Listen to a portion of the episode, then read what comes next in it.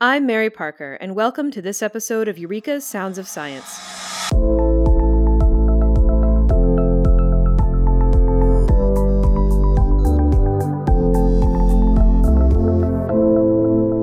Anyone who has spent any time outside in tick country knows about the dangers of Lyme disease. Caused by a bacteria transmitted through tick bites, Lyme disease can have severe, lasting consequences in some people.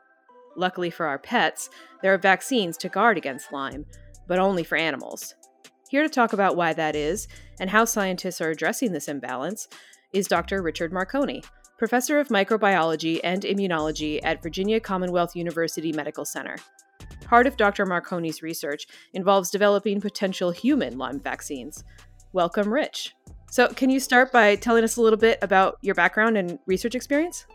Sure. Well, thank you first for having me, Mary. I appreciate the opportunity to talk with you today. Yeah, thanks for coming. My pleasure. I earned my bachelor's degree in biology at William Paterson College in New Jersey. And after graduating from uh, William Paterson, I went to the University of Montana, where I studied microbiology and biophysical chemistry. Uh, after graduating with my PhD, I did my first, first postdoctoral training stint at the Roche Institute for Molecular Biology, which brought me back to the East Coast, back to New Jersey. And there I studied bacterial metabolism. And that was in the uh, late 1980s. And at that time, Lyme disease was really becoming quite a hot topic. Mm-hmm.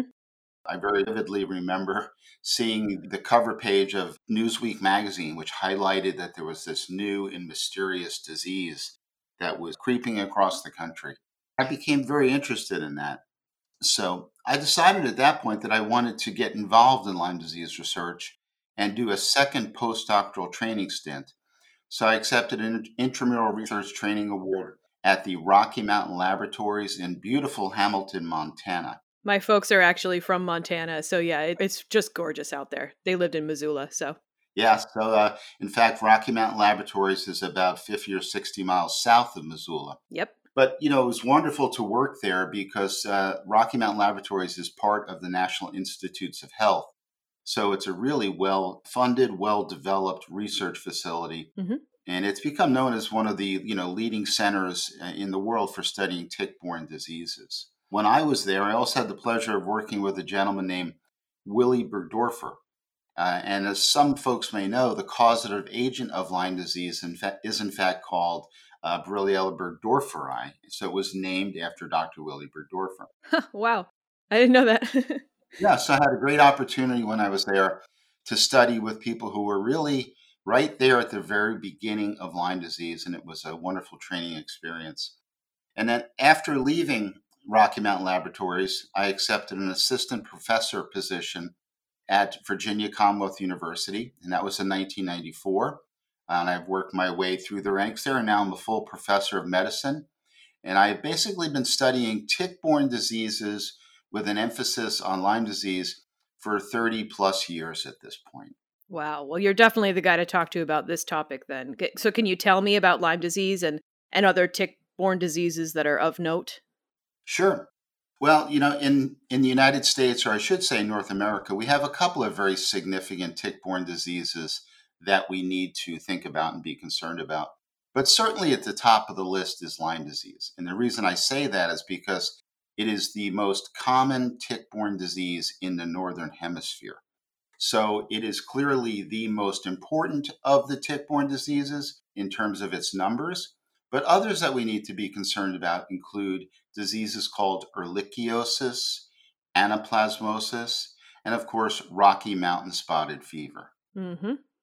Yeah. So, can you tell me about how Lyme disease circulates in nature? One of the key things to know about Lyme disease is that a tick, when an adult female Ixodes tick lays the eggs in, in order to renew the cycle, mm-hmm. what emerges from the eggs is a stage of the tick called the larvae. And the larvae are infection free, they are not carrying Lyme disease. And the reason for that is that Lyme disease cannot be transmitted from the adult female tick through the egg uh, to the larvae. So there's no what we call transovarial transmission. Oh. So what that means is that the only way that a tick can become infected is if it feeds on an infected animal. Now, there's also another very important point to note is that there is no animal to animal transmission of Lyme disease.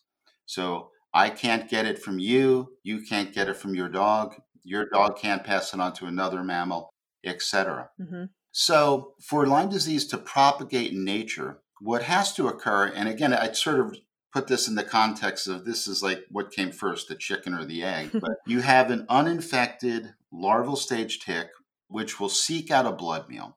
Now, larval stage ticks, because of their biological properties, are tend to be uh, ground dwelling ticks, and they tend to feed on ground dwelling mammals. Things like moles, voles, shrews, mice, things in that category. If they happen to feed on an infected animal, mm-hmm. then those larval stage ticks will acquire the infection. Now, the larval stage ticks feed only once. So if they fed on an infected animal, they become infected and they carry that infection with them throughout the rest of their developmental cycle. And what happens after a larval stage tick feeds mm-hmm. is that it undergoes a molting process or the process of molting.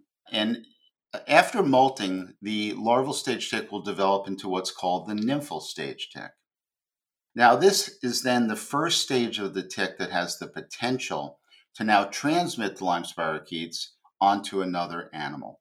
And of course, if the nymphal stage tick is not already infected prior to it taking a blood meal, when it feeds, it now has the potential to a second chance of acquiring that infection. The nymphal stage ticks, in contrast to the larval stage ticks, are anatomically different. And it's a very important difference because larval stage ticks only have six legs. And that's why they tend to stay on the ground. They're not particularly good climbers. But the nymphal stage ticks will have eight legs. And that allows them to get higher up into the vegetation and to seek access to larger mammals. Okay, that makes sense. Yeah, so that's really important in the process. If the nymphal stage ticks in the process of transitioning from the larvae to the nymph, if they did not develop that extra set of hind limbs, they probably would not be able to get access to us and cause Lyme disease in us or in our dogs. Mm-hmm. So that's an important transition. Now, the nymphal stage tick also just takes one blood meal. Mm. And it's really remarkable when ticks feed because they can increase their body mass by as much as 500 fold. So that's a that's a pretty good meal. Yeah, I've I've seen that actually. I found one on my carpet. I don't know if it came from me or my dog, many years ago, and it was about the size of a peanut M and m Yeah, that, that's quite interesting. I've actually had the same experience. So it might be important to note now, maybe just for my own peace of mind, because I hate ticks so much. Do they serve an important ecological purpose? Do they, for example, provide food for a cuter animal? That's a great question. And it's certainly not the first time I've been asked and, and I've pondered that uh, for quite some time and actually tried to find an answer to that question. and we don't know what oh, the wow, okay. what the role of ticks is in the larger scheme of things. But what we do know is that they're ancient creatures and they have been around for a long time. Uh, they're they're hardy, they're durable, and all indications are that they will be around for quite a bit longer and pot- potentially even outlast us. At this rate, yeah, probably. Yeah. Speaking of going back to humans, what are some of the long term effects of Lyme disease for people that get it? Sure. Well, Lyme disease can be a very serious and debilitating infection. But first, I'll start by saying that the good news is that when Lyme disease is diagnosed early, it's readily treatable. Uh, it, you know, there is some controversy in the area of diagnostics and other issues, such as a condition called post treatment Lyme disease syndrome. But overall, for those people who are diagnosed early, a three week to four week course of doxycycline usually proves to be quite effective in eliminating the illness. Now, having said that, the initial symptoms of Lyme disease are somewhat difficult to identify as a Lyme disease infection. So, w- whether it's ourselves or in our companion animals and our dogs, the initial symptoms are malaise, just not really feeling so well, potentially a very low grade fever, achiness, etc. It may sound funny to say this, but in about 60 to 70% of human patients, an erythema migrans lesion or a bullseye rash will develop at the site of the tick bite. And frankly, If that rash develops, you're kind of one of the lucky individuals because it's a very characteristic early clinical manifestation of Lyme disease. And most clinicians are well versed and can easily identify that bullseye rash as a symptom of Lyme and therefore initiate treatment very early. But if Lyme is not caught early, then, as I said a few minutes ago, some very significant long term clinical manifestations can develop. And to understand what those symptoms are and, and why they occur, it's important to know that an infection with the Lyme disease, spirochetes, is in fact a true chronic infection. So I want to be clear on what I mean by that. When a mammal gets infected by the Lyme disease spirochetes, the infection will essentially persist indefinitely. Lyme is a multi-systemic infection that can affect the cardiovascular system, a musculoskeletal system, the nervous system, etc. So some of these specific types of clinical things that may develop in a long-term Lyme disease patient include neurological deficits, carditis or inflammation of the heart, prolonged periods of arthritis, which interestingly enough typically develop in one or more of the large joints, mm. and other serious skin manifestations, something called acrodermatitis chronicum atrophicans, is common in Europe, less common in North America, but it's a very significant condition of the skin that leads to necrosis and tissue destruction and can be quite potentially disfiguring. Mm-hmm. So, again, the, the key for Lyme disease is to prevent and treat early. Yeah. My my husband actually got Lyme disease recently. Luckily, he had very obvious rash um, the bullseye rash, and his doctor was able to diagnose it o- over a webcam. so he just went and picked up his prescription and took care of it. So he got off easy comparatively. Is there any effect of Lyme disease on the tick, or are they just carriers? They are just carriers. Uh, yeah. We know of no impact that the spirochetes have on the tick itself. Yeah. Well, we, we pretty much covered treatment options. So I understand there was a human Lyme vaccine at one time. Can you share that story? Sure. So, in the early days of seeking to develop vaccines for Lyme disease, one of the most obvious targets that was identified to utilize as a vaccine antigen was a protein called outer surface protein A or OSPA. So that was the first protein that was pursued in the development of a Lyme disease vaccine. And it was successfully developed. And in 1998, a vaccine entered the market which was called Lymerix. And Lymerix con- consisted solely of this purified form of outer surface protein A. And studies had shown that Lymerix was pretty was pretty effective, but it required multiple doses in order to achieve uh, a high level of protective immunity. So it required three doses to achieve a protective efficacy of about 72%. Now, really, when that vaccine came onto the market, we really thought that was going to be the answer to the Lyme disease problem. But not long after it entered the market, concerns began to be raised about adverse events that could be attributable to or associated with delivery of the vaccine to humans. Most specifically, people were concerned about the possibility of arthritic events and other autoimmune type of responses.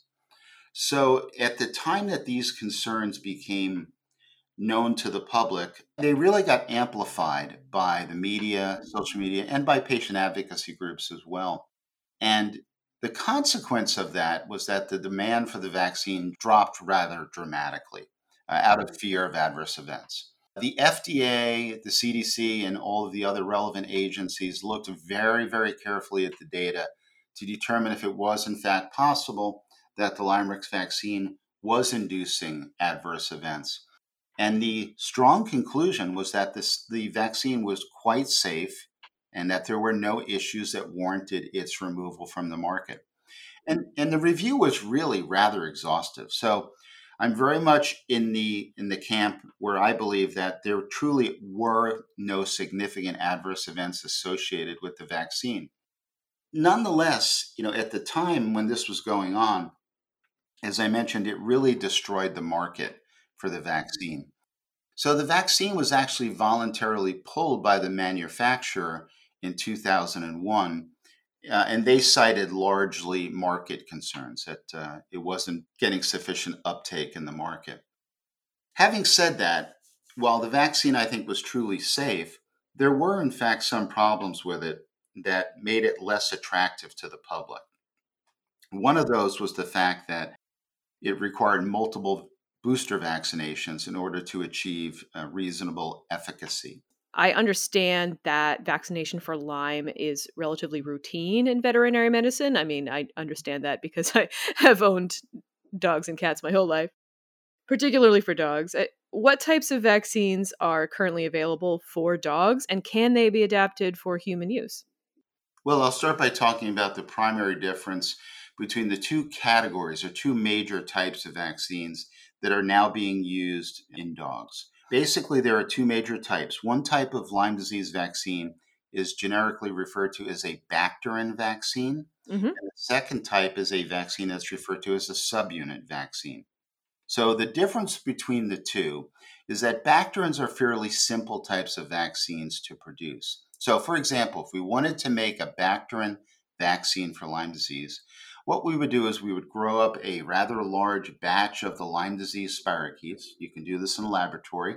You grow them up in a liquid media. Mm-hmm. And after they have grown up and you've achieved a sufficiently dense, what we call culture of the bacteria, you recover those bacteria, you inactivate them or kill them, because of course you don't want your vaccine to cause an infection. Right. So the bacteria are killed.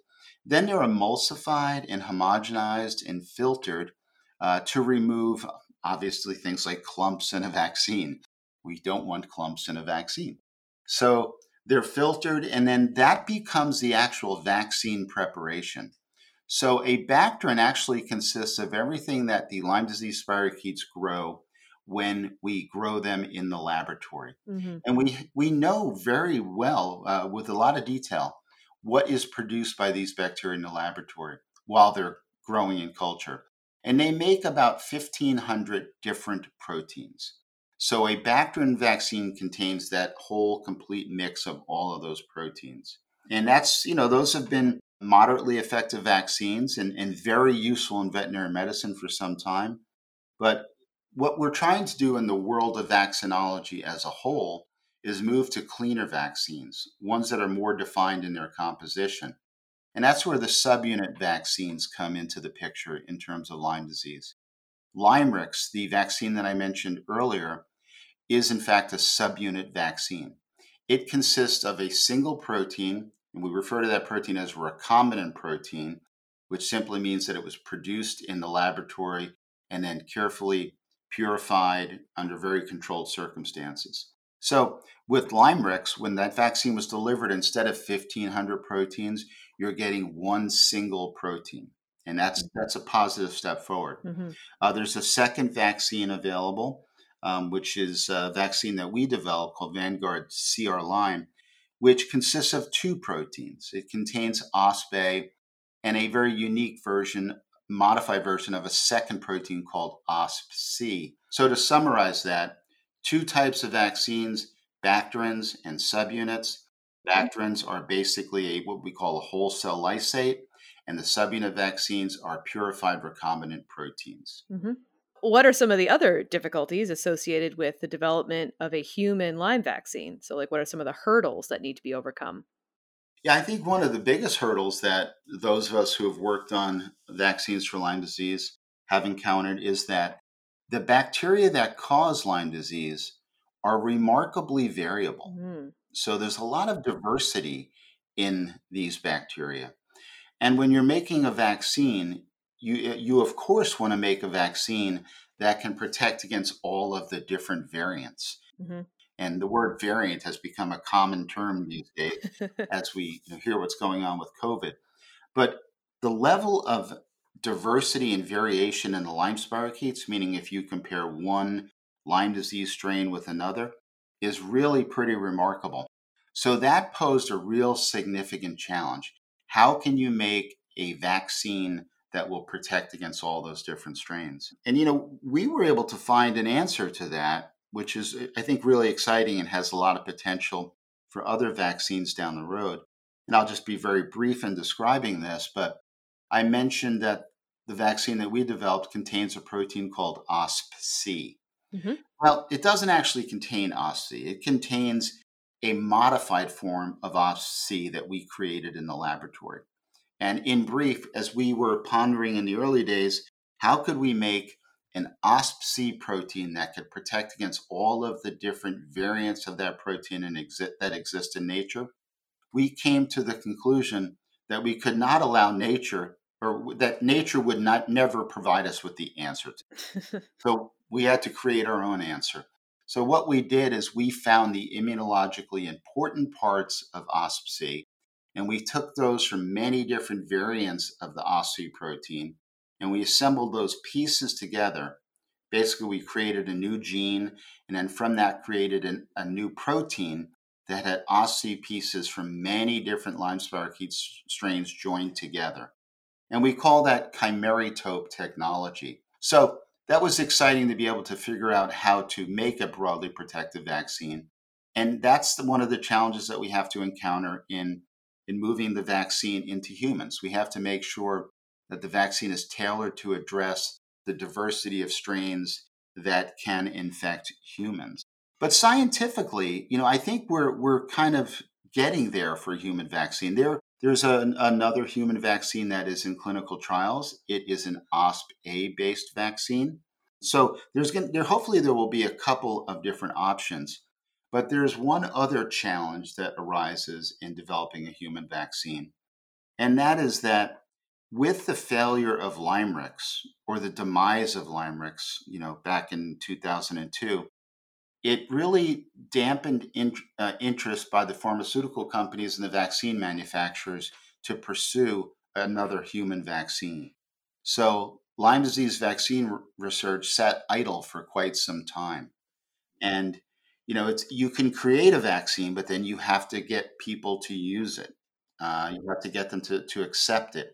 So, what we need to do, what we all need to do, those of us working in this area, is we need to develop a vaccine that requires minimal number of boosters, and of course that has uh, no no adverse events associated with it, which of course is obvious. But the key thing is we want to have a vaccine that doesn't require three doses a year, et cetera, because that right. just generally doesn't work uh, with the human population. Can you think of anything else that researchers or drug developers would need to bring a human vaccine to market? Well, I think the great, you know, most of the vaccine efforts that are ongoing now, except for one, which is actually in the hands of large pharma who's working on clinical trials. Mm-hmm. What's what's really needed is we need to increase public awareness about Lyme disease. Lyme disease, it's interesting because most everybody knows about Lyme disease. Um, mm-hmm. And it's sort of an interesting disease to people because they're fascinated by the fact that it's transmitted by a tick. So and everybody knows somebody who's had Lyme disease or they've had a dog that has had Lyme disease. So we need to, you know, further increase the awareness of the fact that this is an infection that can in fact be prevented. And, it can be prevented with very safe and very clean vaccines. Uh, the second thing that we need is we need, you know, the public to express their interest in such a vaccine because that will motivate and drive pharma or investors and mid mid-sized biotech companies to pick up the effort to advance a vaccine. So it's both an awareness uh, issue mm-hmm. that we need to address, as well as, for lack of a better term, a business issue to advance a Lyme vaccine. That makes sense. Um, maybe you could get a celebrity spokesperson. I understand one of the real housewives of one of the cities has Lyme disease and has spoken about it a lot. So Celebrity endorsements never hurt. they never hurt, and you know, Lyme uh, doesn't pick. Uh, Lyme has no boundaries on who it will infect. Mm-hmm, mm-hmm. So it's a disease, interestingly, that's associated with healthy activities. So we tend to think of disease as something that might often be associated with, you know, bad practices or right. No, you know, hiking, camping, mountain climbing, exactly. things like so, that. Yeah. Yeah, so anybody can get it, and it doesn't matter if you're a celebrity or not. Uh, you're you're on the table. Yep. As a candidate. And, you know, speaking of which, is global warming or climate change influencing the spread of Lyme disease and therefore the need for a human Lyme vaccine? I think the answer to this is yes, but go ahead. Yeah. Well, I, w- I would certainly answer yes as well, but I would just qualify it by saying that uh, environmental science is not my area of expertise. Mm-hmm. So I will simply relay to you what I am learning from the entomologists and others who are studying the impacts of uh, environmental change and global warming on what's most relevant to what we're talking about, and that's the tick population. Mm-hmm. Uh, the tick population is expanding dramatically. It's, it's, it's a great time to be a tick, frankly. um, and if you look at how the tick population, and I'm very specifically talking about the ticks that cause Lyme disease. Mm-hmm. If you look at how the population of those ticks have spread and increased over the past several decades, it's truly remarkable. Back in 1996, the ticks that transmitted Lyme disease were largely found in you know, fairly tight uh, geographic regions in the Northeast, the upper Midwest, and even a little bit in the South. But studies by the CDC have shown that when they compared the tick distribution from 1996 with a study that was done in 2015, we now see that the entire Northeast, well down into the mid Atlantic states, is essentially a high density tick zone. The same sort of spread has occurred in the upper Midwest, and there's an increase in the tick population on the West Coast as well. Mm-hmm. And real importantly, we're seeing this spread go northward as well. So Lyme is quite a significant problem in, in Canada as well. Yeah. Particularly on both the east and west coasts of Canada. I understand that it's not necessarily just Lyme that is creating a problem for other species with the tick population explosion. Moose, for example, I understand are at very high risk of anemia because they're so covered in ticks that they don't have enough blood left for themselves. Yeah, th- that's very true. And, you know, that has been a real concern, certainly in the upper Midwest and even more in the very upper Northeast, in Maine, for example. Obviously, wildlife you know, has no protection from ticks, and they are exposed to uh, tremendous, tremendous numbers of ticks. We have recently been studying the effects of these tick-borne diseases on wildlife, and it's been really quite fascinating. But the situation that you're referring to, utilizing moose as an example, that's not necessarily just the Lyme disease transmitting ticks that are a problem there. There are many different types of ticks, mm-hmm. uh, and some of them can really consume rather large blood meals. And so when any animal gets infested with thousands of ticks, it's going going to have a consequence because these ticks are very voracious feeders and as I said, they'll increase their body mass over 500 600 fold from just a single blood meal. So you're right, it is it is a real problem and it's affecting certain species of wildlife in a very negative way. Yeah the that giant tick I was telling you about earlier, I when I picked it up off the floor, I thought it was like an ugly bead or something that had fallen off of an ugly necklace. And then I saw its little tiny legs wriggling, and it was probably the most horrifying thing I've ever seen. See, and now I would have that completely different, and I'd say this this is great that I found a, a great tick specimen. But yep, so, what is the likely future of a human Lyme disease vaccine? Do you think we'll have one in the next 10 years? I do. I- am optimistic. Good. As I said, uh, there is currently one that is in clinical trials. Uh, I don't know whether that particular vaccine will be the end all be all or for, to, to deal with Lyme disease. And as with any type of disease in which we're developing, in which vaccines are being developed, you want to see multiple approaches being taken to the table to solve the problem. And that's what's going on. So I do think because of the increasing numbers of cases of Lyme disease, the spread of the tick population, the increasing awareness in the public, that we will in fact move towards a human vaccine. And I do think it will occur within the within the 10 year window. Excellent. Well, that's good news. Yes, it is. Thank, yeah. Thank you so much for sharing your expertise with us. This has been a really fascinating conversation and a little gross, but that's okay. Uh, well, it's been my pleasure, and thank you for, uh, for your time. thank you.